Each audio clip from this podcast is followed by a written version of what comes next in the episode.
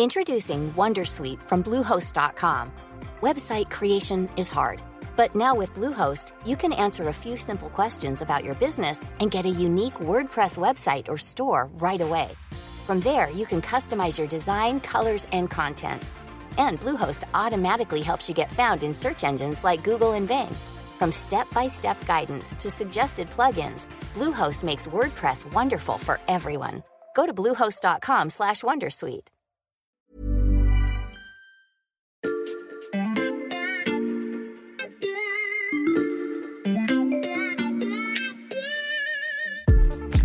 Vraiment, c'était l'attraction euh, avec enfants et adultes qui, qui le regardaient euh, déballer son matériel, ensuite monter sur le toit, installer le panneau solaire. En amenant l'électricité au cœur de villages qui étaient jusque-là isolés, eh bien, elle bouleverse complètement le quotidien des populations. On ne cesse de zapper pour faire le tour de ce nouveau monde, finalement, un nouveau monde qui est en 70 chaînes.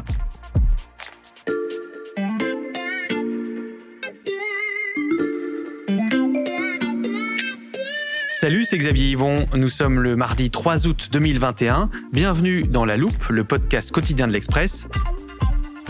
Allez, venez, on va écouter l'info de plus près.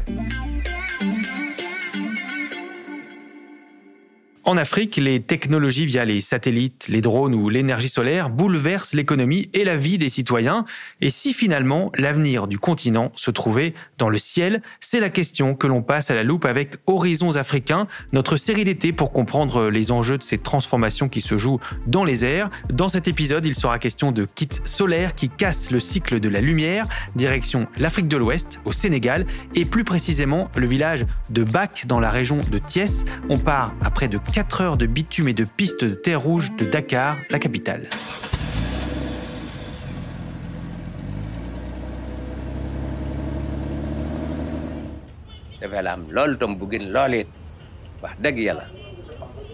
Euh, je pense que son visage est déjà parlant parce que le, village, le visage est radieux, donc avec son sourire, il a dit que vraiment il ne peut pas dire ce qu'il sent suffisance. Alors là, on est dans ce petit euh, village de Pâques et on entend Diamécène. Diamécène, c'est lui qui a demandé à cette société Solar de venir lui fournir un kit solaire.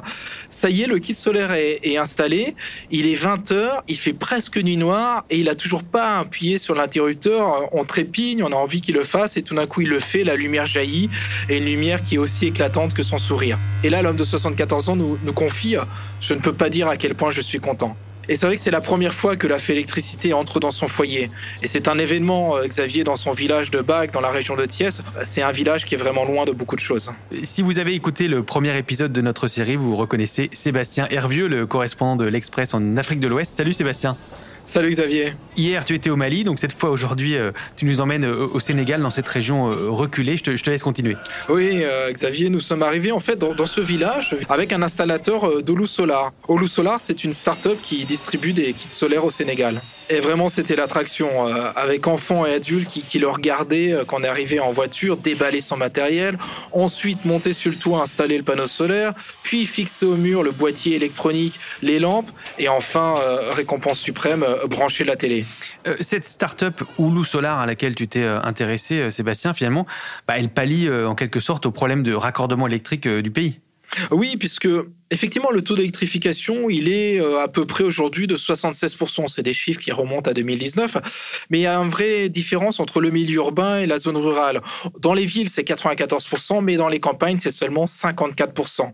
Et en fait, dans tout cela, le solaire photovoltaïque décentralisé, il contribue de plus en plus à euh, réparer euh, ces manques d'électricité dans les campagnes. Aujourd'hui, c'est à peu près 7,6% euh, du taux d'électrification rurale. Et en fait, pour encourager ce développement, les autorités y sont mis aussi de leur côté, puisqu'en mai 2020, il y a un peu plus d'un an, elles ont décidé d'exonérer de TVA tous les équipements qui étaient destinés à la production d'énergie renouvelable. Donc ça peut être le solaire, mais aussi l'éolien ou le biogaz. Euh, Ces kits solaires, c'est quand même une petite révolution. Euh, comment ces populations éloignées des villes euh, y ont-elles accès? Alors c'est vrai que c'est assez innovant, mais c'est un gros travail pour aller de village en village. Euh, il y a vraiment un, énorme effort de sensibilisation pour des sociétés comme Holo Solar. et, et Sébastien, une fois qu'ils sont installés, ces panneaux, ça marche comment? En fait, Xavier, on a un stockage de l'énergie euh, dans des batteries et en général, ça tient à peu près 24 heures. Donc, ce qui se passe aussi, ce que Lou Solar doit faire, c'est d'apprendre aux utilisateurs à gérer leur consommation, ne pas, par exemple, brancher tous ces appareils au même moment. Et par exemple, les téléphones portables, plutôt essayer de les charger en journée plutôt que la nuit, parce que sinon, la nuit, ça décharge beaucoup trop vite. Euh, ces kits solaires, euh, Sébastien, tout le monde peut se les offrir ou alors c'est quand même un petit luxe? Alors, avec la télévision, c'est assez cher, environ 19 euros par mois. Euh, pour un, ménage sénégalais, notamment dans les campagnes, c'est, pas donné. Euh, sans la télé, c'est trois fois moins. Mais c'est vrai que c'est la télé, j'ai constaté quand j'étais dans le village, qui fait vraiment la différence. Avoir la télé chez soi, c'est vraiment une sorte de signe extérieur de richesse. Et sur le continent africain, il faut aussi avoir en tête que la population est faiblement bancarisée et l'accès à Internet mobile est rare. Ce qui fait que pour le paiement des factures, il euh, n'y a pas besoin de compte bancaire, puisqu'il y en a peu, tout simplement. Euh, comment on procède? Eh bien, on paie directement à partir du compte de son opérateur mobile euh, sur lequel on va déposer de l'argent. Et donc, on paye par SMS. C'est comme au Mali avec les assurances agricoles, si vous avez écouté le premier épisode de notre série africaine. Cette entreprise, donc sénégalaise, a, a, développé une technologie innovante, mais surtout, en amenant l'électricité au cœur de villages qui étaient jusque-là isolés, eh bien, elle bouleverse complètement le quotidien des populations.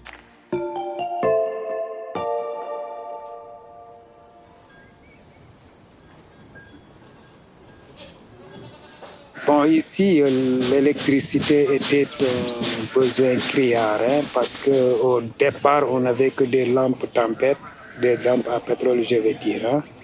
Bon, avec Olu, vraiment, on a eu euh, la vie sauve. Je veux dire la vie sauve parce que nos élèves, déjà pour apprendre, avaient d'énormes difficultés. Ils salissaient leurs cahiers avec euh, euh, le pétrole qui leur servait d'éclairage. Mais avec nos lampes là, bon, l'électricité leur a facilité la tâche. L'homme qu'on entend s'appelle Diété Faye, c'est le chef du village dans lequel tu t'es rendu, Sébastien. Alors la lumière, oui, ça apporte des meilleures notes pour les élèves, mais c'est aussi un gros enjeu en termes de sécurité, nous dit-il. Déjà ici, euh, la nuit, hein, vous savez, ici on est à rase campagne, il y a les reptiles qui vraiment qui font la fête. Je veux dire les serpents, les pitons, les vipères, euh, tout ce qu'il y a comme reptiles, il y en a ici, surtout en hivernage, avec l'humidité vraiment. Ils sont menaçants, ils sont menaçants, mais avec euh, l'éclairage, vraiment, on sait où on pose le pied. Euh, il y a aussi les voleurs là. Vous savez, le voleur n'aime pas la lumière. Pouvoir détecter les serpents et dissuader les voleurs. Euh, mais Sébastien, l'accès à l'électricité ouvre aussi une fenêtre sur le reste du monde pour ses habitants. Ah oui, Xavier, ce soir-là, quand nous étions dans ce village, vraiment tout le monde, petits et grands, se sont réunis devant la télévision, qui a même été mise dehors. On a tiré le fil pour la mettre dans la cour de terre pour que tout le monde puisse regarder. Et là, vous avez le journal, les clips musicaux, les prêches religieux, les feuilletons. Ça parle en français, ça parle en wolof. Et en fait, on ne cesse de zapper pour faire le tour de ce nouveau monde, finalement, un nouveau monde qui est en 70 chaînes. C'est un peu un choc des cultures, je vous le cache pas, dans ce village. Euh, tout d'un coup, finalement, on peut savoir ce qui se passe ailleurs. On l'a bien compris, casser le cycle de la lumière du jour au Sénégal, c'est transformer la vie de ses habitants, mais c'est aussi la promesse de nouveaux horizons de développement économique. On l'a entendu, Sébastien, l'arrivée de l'électricité, c'est un choc culturel avec la télé, mais est-ce que ça peut aussi être un choc euh, économique? En effet, Xavier, je me suis rendu aussi dans ce village, dans l'unique épicerie.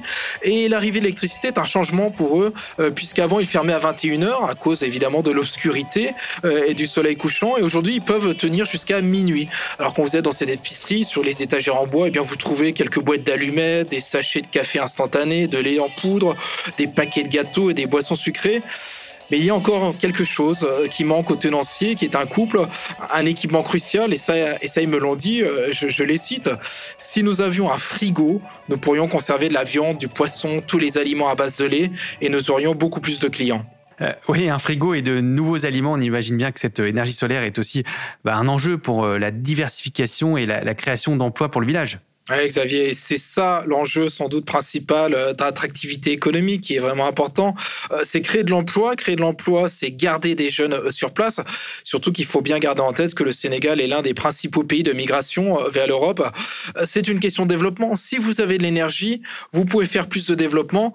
C'est ce que l'on a vécu en France avec la révolution agricole. Et si vous avez du développement, eh bien, il n'y a plus de raison pour ces jeunes de partir. Aujourd'hui, ils ont tous envie de partir dans les grandes villes. Les kits solaires euh, Doulou, a priori, donc, ont, de beaux jours devant eux. Oui et non, euh, Xavier, car c'est aussi un modèle très difficile à rentabiliser pour cette société. Euh, en décembre dernier, la start-up, qui a 150 salariés, elle a réussi à lever 7 millions d'euros. Mais il y a la concurrence. il y a des sociétés comme Baobab Plus, Peg Africa ou Moon. La concurrence est forte et la rentabilité n'est pas encore au rendez-vous.